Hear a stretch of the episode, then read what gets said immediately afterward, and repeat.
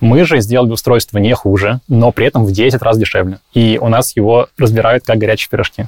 Наверное, неправда. Мы же предзаказы делаем. Можно будет вырезать. Давай, давай, давай. Это хорошо было, правда. Так и надо пичить.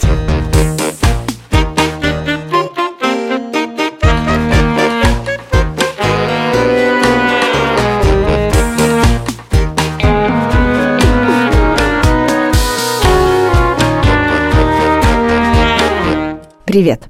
Это подкаст «Либо выйдет, либо нет». Меня зовут Лика Кремер, и это сезон питчей. В каждом выпуске мы сводим настоящих предпринимателей и настоящих инвесторов и следим за тем, как одни держат удар, а другие принимают решения. Это новый для нас формат, и нам важно понимать, что вы про него думаете. Поэтому, пожалуйста, оставляйте отзывы и комментарии в приложении, где вы слушаете подкасты. Спасибо. А еще у нашего подкаста есть партнер, и это Яндекс Бизнес. Рекламный инструмент, который автоматизирует продвижение в интернете. Яндекс Бизнес сам создает и запускает рекламу на площадках Яндекса и Гугла. Это сервис, который приведет вам клиентов, пока вы занимаетесь другими важными делами. В середине эпизода мы расскажем, как Яндекс Бизнес помогает предпринимателям. В этом эпизоде в питчинге участвует стартапер, который придумал маленькое устройство, помогающее фермерам сэкономить кучу денег. А мы узнаем, готовы ли инвесторы поверить в то, что эта волшебная коробочка способна их озолотить. Первое время я такой думал, что фермерство, что это там, копают, там какие трактора ездят. Я вспоминал эти вот синенькие тракторы, знаете, когда вот в городе, который поливает дороги, вот у меня вот эта ассоциация была. Это Евгений Савин, он кандидат наук по физике и бывший продукт Яндекса. И теперь Женя – кофаундер стартапа Green Growth. Вместе с ним компанию основала его подруга, которая много лет проработала в агроиндустрии. А потом, ну, все больше и больше не было интересно, и мы как бы вместе закопались, она мне рассказывала. Там огромное количество земель, огромное количество техники ездит, и туда внедряют максимальное количество технологий, чтобы всем этим как-то пользоваться. До того, как стать предпринимателем, Женя успел поработать в разных стартапах, и даже попробовал устроить стартап внутри Яндекса, где работал продукт-менеджером в Яндекс Еде. Я был тем человеком, который был в Еде, пришел к ребятам из беспилотников, сказал, ребята, ну, хватит возить документы, давайте еду возить.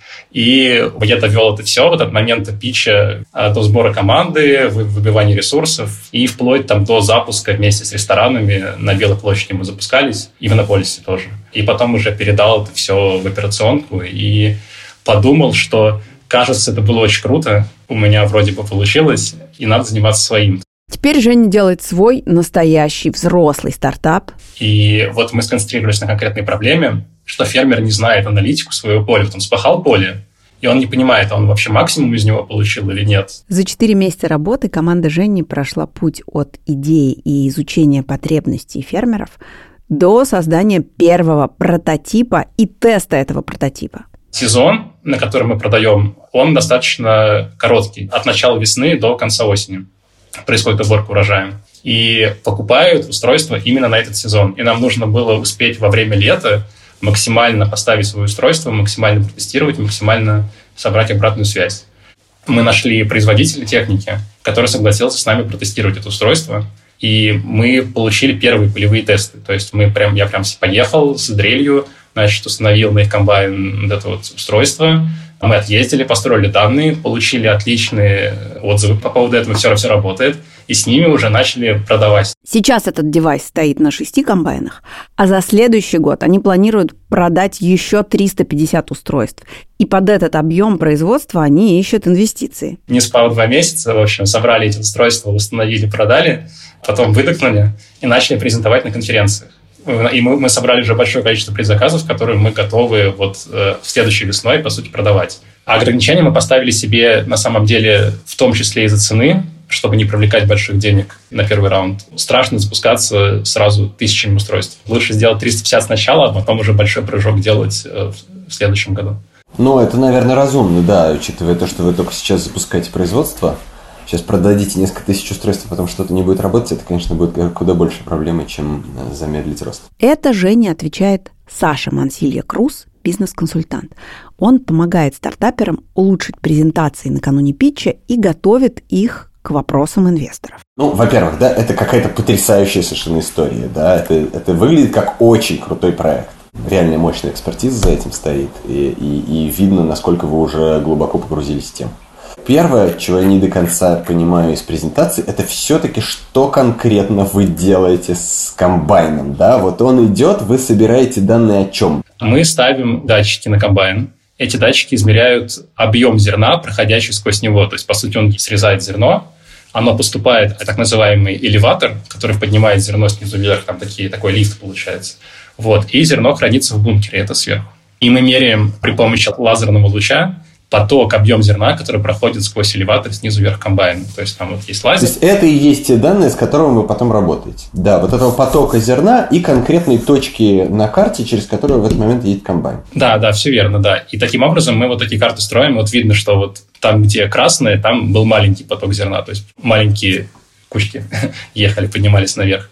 А где зеленые, там большие кучки поднимались. Женя говорит, что такое устройство поможет фермеру зарабатывать за сезон на 100 тысяч долларов больше.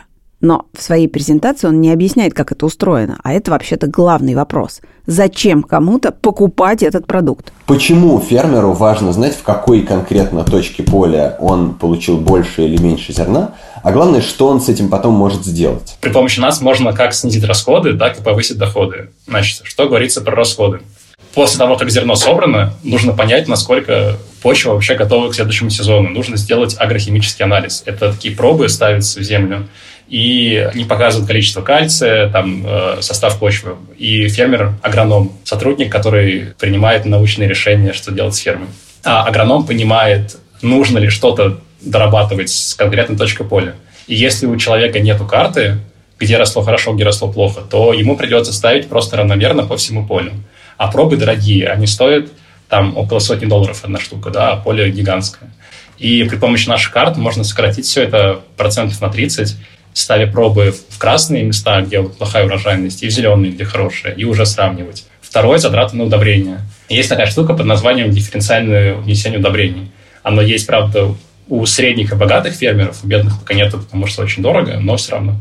Что оно делает? Оно в красных областях вносит больше удобрений, в зеленых меньше удобрений. То есть, если так нормально растет, нужно посыпать удобрений немного. А если растет плохо, то больше. Таким образом, можно на 30% снизить траты на удобрения. Далее, что может проводить фермер? Это, в принципе, новая вещь, это АБ-тесты. То есть это уже делают американские фермеры, а у них такое принято, в России пока еще нет. Можно закупить несколько поставщиков зерна, и заселить их полосами. То есть взять зеленую область, где как бы данные неизменны, там все зеленое, поставить на ней такие полоски зерна, и в следующем сезоне уже проехать по этой области и посмотреть, насколько урожайность полосками будет отличаться друг от друга.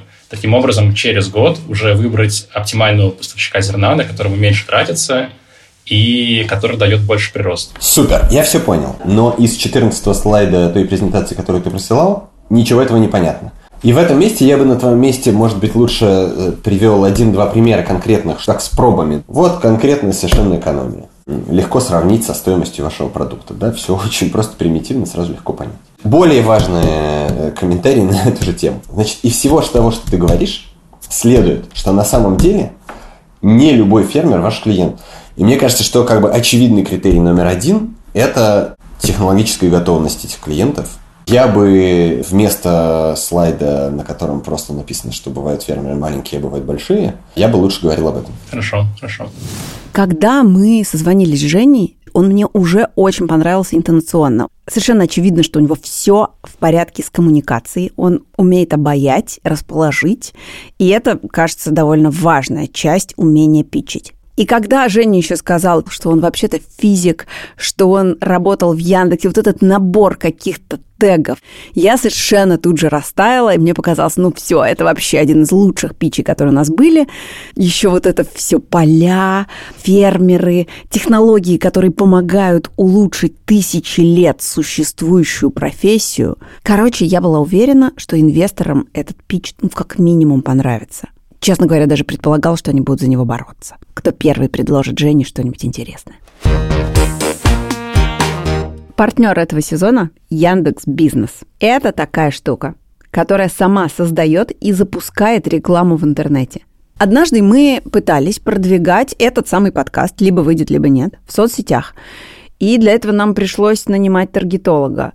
Разобраться самим в этом было невозможно и, честно говоря, не очень хотелось. А чтобы воспользоваться Яндекс Бизнесом, предпринимателям не нужно знать, что такое CPC и CPA. Надо всего лишь ответить на несколько вопросов в личном кабинете. А вопросы там типа такие. Расскажите, чем вы занимаетесь. Пришлите несколько фотографий вашего продукта или вашей компании. И вот история о том, как компьютерный мастер из Уфы нашел новых клиентов с помощью Яндекс Бизнеса. Зовут меня Павел Николкин. Я занимаюсь э, ремонтом компьютеров. У меня сервис-центр. Все начиналось с того, что начал интересоваться именно компьютерной тематикой. Вот. И потихонечку это как бы хобби переросло именно в целый настоящий, довольно-таки успешный, ну, нормальный сервис-центр. Раньше долгое время у меня в основном вот именно платного продвижения ресурсов через э, сторонние сервисы у меня особо не было. Я больше рассчитывал на SEO, то есть на естественное продвижение сайта. Вот. Э, раньше это немножко отпугивало, то есть все вот эти Яндекс ресурсы. Почему? То есть особенно Яндекс Директ, э, так сказать. Вот. И я, в принципе, туда не лез, потому что надо настраивать компанию, то есть э, платить за клик, как бы через те же самые ресурсы Яндекса я узнал о Яндекс бизнесе. У меня бизнес локальный, для клиента лишь бы рядом, лишь бы близко, то есть, да, привести. Ну, системник тот же самый, компьютер, ноутбук. Первое время я пользовался чисто картами, то есть проплачивал приоритет на картах. Вот эта позиция для человека рядом позволяет охватывать наиболее платежеспособную аудиторию в Яндекс приоритете, если карты проплатить, в топе вылетаешь. В один момент, когда я просто-напросто решил сделать эксперимент, не продлил подписку вот эту рекламную, да, и телефончик начал немного так сказать, не, не, не звонить. а простой в нашем деле самое плохое. То бишь, мастера скучают, в сервис-центре получается, плюс э, как бы я скучаю. Сейчас Павел снова рекламирует свой сервис через приоритетную выдачу на Яндекс Картах. А еще он стал пользоваться и другими инструментами Яндекс Бизнеса, рекламой на Q и Яндекс Услугах. Если вы хотите подробнее узнать, как Яндекс Бизнес может помочь вашему бизнесу, переходите по ссылке в описании этого эпизода. В этом выпуске оценивать пич Жени будут Кирилл Белов, бизнес-ангел и управляющий партнер фонда «Импульс VC». У меня есть очень простая концепция, что в России у 99%, запятая 99 в периоде есть идея гениальная. Но эта идея остается навсегда с ним на печи или на диване в современной интерпретации. И огромный ну, процент этих людей на самом деле бездельники. И Руслан Саркисян, управляющий партнер фонда Begin Capital. Инвесторы готовятся устроить Жене стресс. Стресс по подписке. Да. По подписке тогда есть шанс, что это венчурный стресс. Начинается пич. Привет, меня зовут Женя, я сооснователь Green Growth. Я работал фронт-менеджером в Яндексе, делал Яндекс.Еду. Спасибо. Накормили. Это хорошо. А на самом деле любой производственный процесс он требует контроля качества. Он требует контроля качества в течение процесса и особенно в конце. У фермера этот процесс выглядит следующим образом. В течение года он вкладывает деньги в то же самое, как маленькая грядка у нас на даче, только в больших масштабах. Называется культивация, когда он спахивает землю. Он ее засеивает, опрыскивает, после этого взрастает зерно. На это все он потратил десятки или сотни миллионов рублей в зависимости от размера фермы. И потом наступает критическая точка. Он собирает зерно. Фермер сейчас не может ответить себе на вопрос, а максимально ли эффективно я собрал зерно. И мы предоставляем им инструмент, который позволяет позволяет ответить им на этот вопрос. Женя очень четко и по делу рассказывает о том, как устроен процесс сбора урожая, но инвесторы мне прямо неприятно это видеть, сидят и скучают. Даже на то, что Женя раньше работал в Яндекс Еде, он получил больше реакций, чем на подробное описание процесса того, как работает его продукт. В процессе уборки урожая мы собираем данные об объеме зерна, прошедшего сквозь комбайн, вот так выглядят железки, которые стоят внутри комбайнов. И тут Женя достает козырь из кармана. То самое устройство, которое он продает. Сейчас у Жени в руках такая зеленая плата с кучей электронных компонентов. И, наконец-то, инвесторы немного оживились. Естественно, мы не делаем велосипед. У нас есть конкуренты. Это американские в основном компании. Они делают такие приборы, они называются мониторы урожайности. Основная их проблема в том, что они дорогие. Они стоят порядка 10 тысяч долларов на один комбайн. Только примерно 20% самых богатых фермерских хозяйств могут себе это позволить. Мы же сделали устройство не хуже по качеству данных, но при этом в 10 раз дешевле. И у нас его разбирают как горячие пирожки наверное, неправда. Мы же предзаказы делаем, можно будет вырезать. Давай, давай, давай. Разбирает, как слегка Это ты молодец, это ты молодец. Это хорошо было, правда, давай. Все до этого было слабо, вот это было круто. Так и надо пичить. Мы таргетируем большие агрихолдинги. Это большие организации, у которых тысячи единиц техники, с которыми мы тоже уже общаемся, мы проводили испытания. Сейчас в мире ездит порядка миллиона комбайнов, которые теоретически, технически готовы установить наше устройство на себя. И накладывая на эту цифру нашу бизнес-модель, она складывается складывается не только из продажи хардвера, а в том числе из продажи подписки на SaaS-систему. SaaS – это Software as Service. Женя имеет в виду, что они продают не только устройство, но и подписку на программное обеспечение, которое будет обрабатывать все собранные данные. А как мы знаем, инвесторы очень любят подписки. И только на core-продукте, который я сейчас описал, мы планируем в 2024 году иметь э, годовую выручку порядка 20 миллионов долларов, но к этому времени мы планируем делать дополнительные продуктовые вертикали, мы сейчас изучаем, которые могут встраиваться в наш SaaS и на базе нашего хардвер-устройства. И последний поинт Жениного питча, который вообще-то должен был бы по всем правилам убедить инвесторов в том, что все серьезно. Женя говорит, что у него уже есть крупные партнеры, с которыми они прямо сейчас договариваются о большом контракте. Мы уже общаемся с производителем, не российским, зарубежным, по потенциальной установке нашей системы на конвейер, чтобы новый комбайн, как вот новый автомобиль выходит с магнитолой, новый комбайн выходил с нашей системы. Мы привлекаем 350 тысяч долларов на примерно полгода. У нас есть уже ряд софт-коммитов от ангелов-инвесторов, в том числе разбирающихся в агро и в железках. То есть нас уже так подъюдилили достаточно хорошо, дали хороший отзыв. Подъюдилили, мне нравится, мне новое слово появилось в словарном запасе. Вы же инвестора привлекали, во что не дьюдилили? Нас дьюдилили, просто я не называла это так раньше. А как ты называла? Инспекция? Что мы проходим due diligence, а теперь я буду говорить дьюдилили. Я мастер сленга. Давай теперь посмотрим на реакцию инвесторов. Готовы ли они вложить деньги в стартап Green Growth? Женя, а можно вот вернуться? Спасибо за презентацию. Она хреновая, как, в принципе, как и все тут. То есть начали очень хорошо, но ты вот продукт, правильно? Да. Ты же за то, чтобы клиент радовался, правильно? Да. А, ты сейчас инвесторам рассказал просто булшит какой-то тотальный о том, что самое главное – это сбор урожая. Сейчас ты нам говоришь о том, что люди готовы купить некий софт, который будет отвечать один раз в год, давать сигнал во время сбора урожая, что здесь собрали меньше зерна. В то время как любая другая агроплатформа гарантирует тебе в случае оплаты денег твои личные фотки от начала посева, там, условно говоря, замера температуры, и половина из них даже предлагает свои датчики и заканчивая качеством урожая, что нужно сделать, чтобы повысить урожайность. Кирилл говорит о том, что у крупных агрохолдингов уже есть системы, которые отслеживают все важные для фермеров показатели круглый год. И Женина устройство – это такой лишний вставной зуб, который ничего нового не обещает.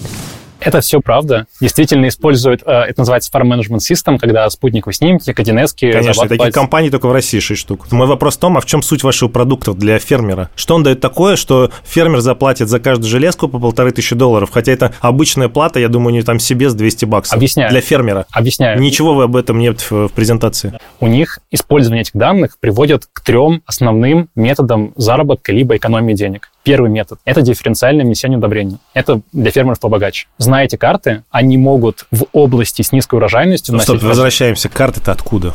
Что это за карты? Наши карты собраны из комбайна. То есть спутниковые данные не коррелируют с фактической урожайностью. И только раз в год он знает, сколько он внес удобрений всего да. остального. Хотя другие железки или другие тракторы предлагают в онлайн-режиме регулировать количество подаваемых удобрений, анализировать, что у него там с кропсами происходит. Все верно. И они это делают на базе карт урожайности. То есть только фермеры, у которых стоят на комбайнах мониторы урожайности, могут загрузить в технику Амазоне данные о распределении урожая, и она уже под них подстраивает. Называется карта предписания. И Женя объясняет, что чтобы так делать, как раз и нужен его продукт. В России системы управления фермами собирают данные, основываясь на спутниковых снимках, а его устройство позволяет получать информацию прямо с поля, то есть она точнее. Именно поэтому мы как раз являемся не решением в коробке, то есть нас можно использовать как решение в коробке, но при этом нас можно использовать как часть Farm Management System. Например, То есть вы куда-то проинтегрированы в какую-то из ФМС? Мы уже, да, подписали договоры с двумя ФМСами, одна в России, вторая в Казахстане. А как они называются? Exact Farming в России и Егистик в Казахстане. Кажется, именно это Кирилл Белов и хотел услышать на питче. Второго инвестора, Руслан Саркисяна, больше интересует, а куда этот бизнес собирается расти. Слушай, ну, мне на самом деле понравилось, мне кажется, ну, в том смысле, что довольно приятный питч и в целом очень понятная проблема. Ну вот, собрали вы эти коробочки, продали. А что потом? Сейчас выйдете, будут продажи. А какое вообще у тебя видение, что с компанией будет там через 5 лет? То есть... Значит, я упомянул продуктовые вертикали, то есть я показывал процесс, который происходит с фермой. И вот на каждом этапе этого производства должно быть такое же устройство. То есть взял наш девайс, воткнул э, в трактор, который сеет зерно, меряешь объем посеянного. Воткнул в дрон или в трактор, который опыливает пестицидами, то же самое написал. И карту урожайности. Далее получается много слоев, уже больше данных, уже можно делать больше аналитики. Наши конкуренты к этому тоже идут это существенно повышает рынок. То есть сейчас мы ограничены рынком комбайнов, тут у нас он увеличивается уже в 4 раза. Но когда ты говоришь, что конкуренты к этому идут, это значит, что пока таких устройств никто не сделал? Сделали. Они есть, они дорогие. Пока мы выиграем на счет дешевизны. А в железо сами разрабатывают? Да, за счет чего? То есть какая-то, получается, немножко такая магия, знаешь, которая немножко тяжело поверить, когда ты говоришь, что вот там есть большие компании, они 10 лет там разрабатывали, мы тут пришли, полгода что-то мы после Яндекс продукта... посидели. Да, да, Яндекс продукта накормили людей, а сейчас разработали и там в 10 раз дешевле. Я, в принципе, готов это поверить, но расскажи просто, в чем магия. Все очень просто. Раз, разработка в России. Два, у конкурентов. Устройство управляется изнутри комбайна. Там дополнительные мониторы на Linux, которые подключаются кабелями. Стоит дорого. Там есть кнопки старт-стоп, калибровка. Это все стоит огромных денег. Мы это все уносим в облако и работаем в софте. То есть мы поставили базовую железку, которую воткнул, убрал бардачок и забыл. И она там собирает данные. А если нет доступа в интернет у него на тракторе? Он хранит данные на себе. Раз в месяц комбайн, скорее всего, проедет по дороге, где поймает 2G и скинет эти данные в облако. Если совсем все плохо, то можно, конечно, конечно, вытащить э, карточку и, значит, вставить ее в телефон. Это мы предусмотрели. А сейчас производители самих тракторов, они идут в то, чтобы все было встроено и их все верно, у них есть свои мониторы урожайности, Джон Дир их вставляет. И ничто не мешает нам прийти и продать им другое решение, более user-friendly, которое будут покупать пользователи. А вот все-таки еще раз, вы являетесь поставщиком FMS фактически, да, некий дополнительный data layer. Соответственно, он точно так же может как бы как вас рекламировать, так и ваших конкурентов. Да. То есть в этом плане вы уязвимы. Можно продать устройство за 15 тысяч, можно за полторы. Так как мы имеем продукт внутри, мы каздевим не только потребителей, которые э, ездят на комбайнах, но еще и агрохолдинги, которые покупают это все. И у них есть уже продукты, которыми они пользуются. И им интересно, чтобы мы к ним встраивались. И мы как раз делаем внешний API, который позволяет наши данные просто выкачивать и вставлять к себе, то есть не продавая дополнительную систему, как это делает тот же Zero. Женя волнуется и звучит гораздо менее уверенно, чем на предсозвоне, где не было инвесторов, но при этом восхищает, что он держит удар. Потому что на каждое сомнение, на каждый вопрос, на каждую язвительную реплику инвесторов у него есть ответ, он довольно круто разбирается и довольно круто структурирует всю информацию, ему есть что ответить, есть что сказать, и это, безусловно, впечатляет. Ну и финальное слово инвестора. В общем, презентация чудовищная, ответы на вопросы очень классные. Женя явно подготовился, хоть и как продуктолог, да, с точки зрения рынка. Рынок выглядит интересным, но, на мой взгляд, нужно очень сильно копать и понять вообще, насколько это устойчивая моделью может быть, потому что это одна из маленьких частей FMS и один из дата-лейеров. Решение конкретно там Жени и его коллеги, оно может быть интересным, эффективным, но в итоге в цепочке добавленной стоимости оказаться самым уязвленным. Там им придется снижать цену, там просить меньше денег. На мой взгляд, да, Женя, я согласен, молодец, он реально подготовился готовился, кажется, он хорошо понимает рынок и продукт. Для меня это сейчас выглядит как то, что может стать вполне себе приятным бизнесом, но пока что я вообще не вижу здесь то, как это становится какой-то компанией, которая выходит на IPO и там с большим-большим бизнесом, но почему, да, потому что пока что действительно это, ну, то, что называется иногда фича, а не какое-то большое решение. Это то, что как бы, я верю, что на это есть спрос, это покупают, если оно дешевле, то тоже будут покупать, ну, вот получается какой-то приятный бизнес там с оборотом, не знаю, может быть, даже пару миллионов долларов.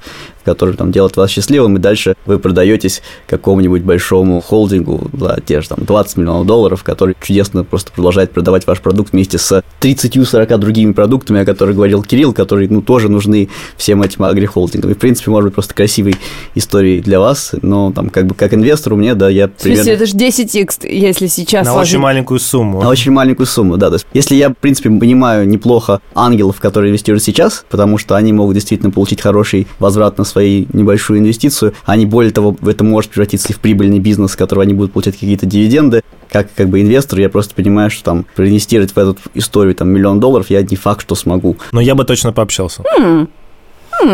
Я буду там... Да можно потом, это не обязательно прямо сейчас. Нет, нет, можно и прямо сейчас. Одно...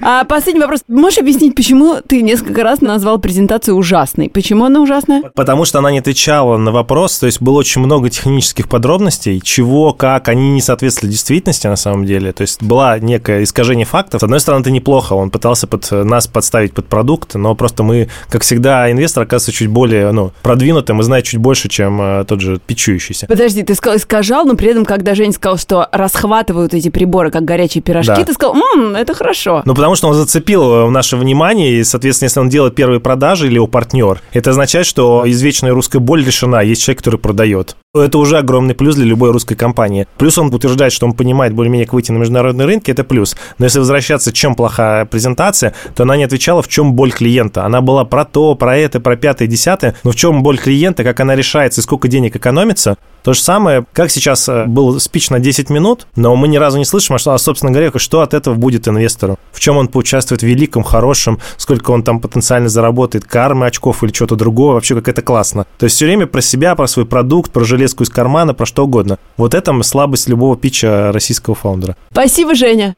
Вам спасибо. Было очень классно. Женя и Кирилл действительно потом немного поговорили после записи, но произошло ли что-то дальше, мы не знаем. Поэтому спустя две недели после питча мы позвонили Жене и спросили, как у него дела. Мы, в принципе, планируем в ноябре закрыть как раз вот этот раунд, про который я рассказывал, и уже начинать э, усилять активность по разработке. И еще мы дополнительно сделали предпродажи, то есть у нас уже, я рассказывал на подкасте, у нас там 150 предпродаж, мы еще сверху предпродали и даже подписали договор с партнерами за рубежом. А, Европа, Америка. Вот, поэтому работаем в этой области. Мне было классно побывать либо-либо. Нам очень здорово, очень приятно. Вот, но это отдельная история. А во-вторых, меня больше спрашивал Кирилл, и, ну, он классный, мне очень понравилось, и бы его evaluation презентации был полезен. То есть мы уже взяли какие-то там э, оценки и используем их там для модификации питча. То есть он рассказывал, что не очень сильно боль пользователя выражена, что не очень сильно радость инвестора выражена. Вот, и в эту сторону нужно поработать, это было полезно. И вопрос про ограничение рынка тоже немножко открыл сознание, то есть можно достичь потолка рынка, стать э, средним успешным бизнесом, а венчуру интересно, чтобы мы выросли там 100 в тысячу раз, и нужно как-то понимать, как мы станем сильно лучше, чем все, что уже есть, а не просто встроимся в процесс там, других приложений, которые могут нас дополнительным слоем вставить. И это мы чуть более подробно обсудили. И после этого мы списались, я скинул слайды презентации, вот, пока на этом закончили.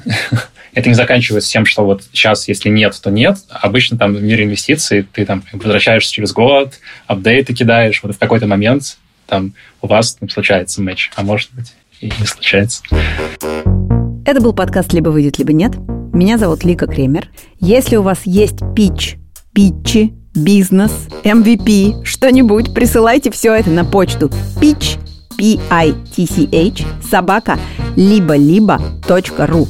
Спасибо нашему великолепному бизнес-консультанту Саше Мансиле Крузу, инвесторам Кириллу Белову и Руслану Саркисяну. А этого выпуска не было бы без редактора Полины Агарковой, продюсера Кирилла Сычева и звукорежиссеров Ильдара Фаттахова и Максима Асташова.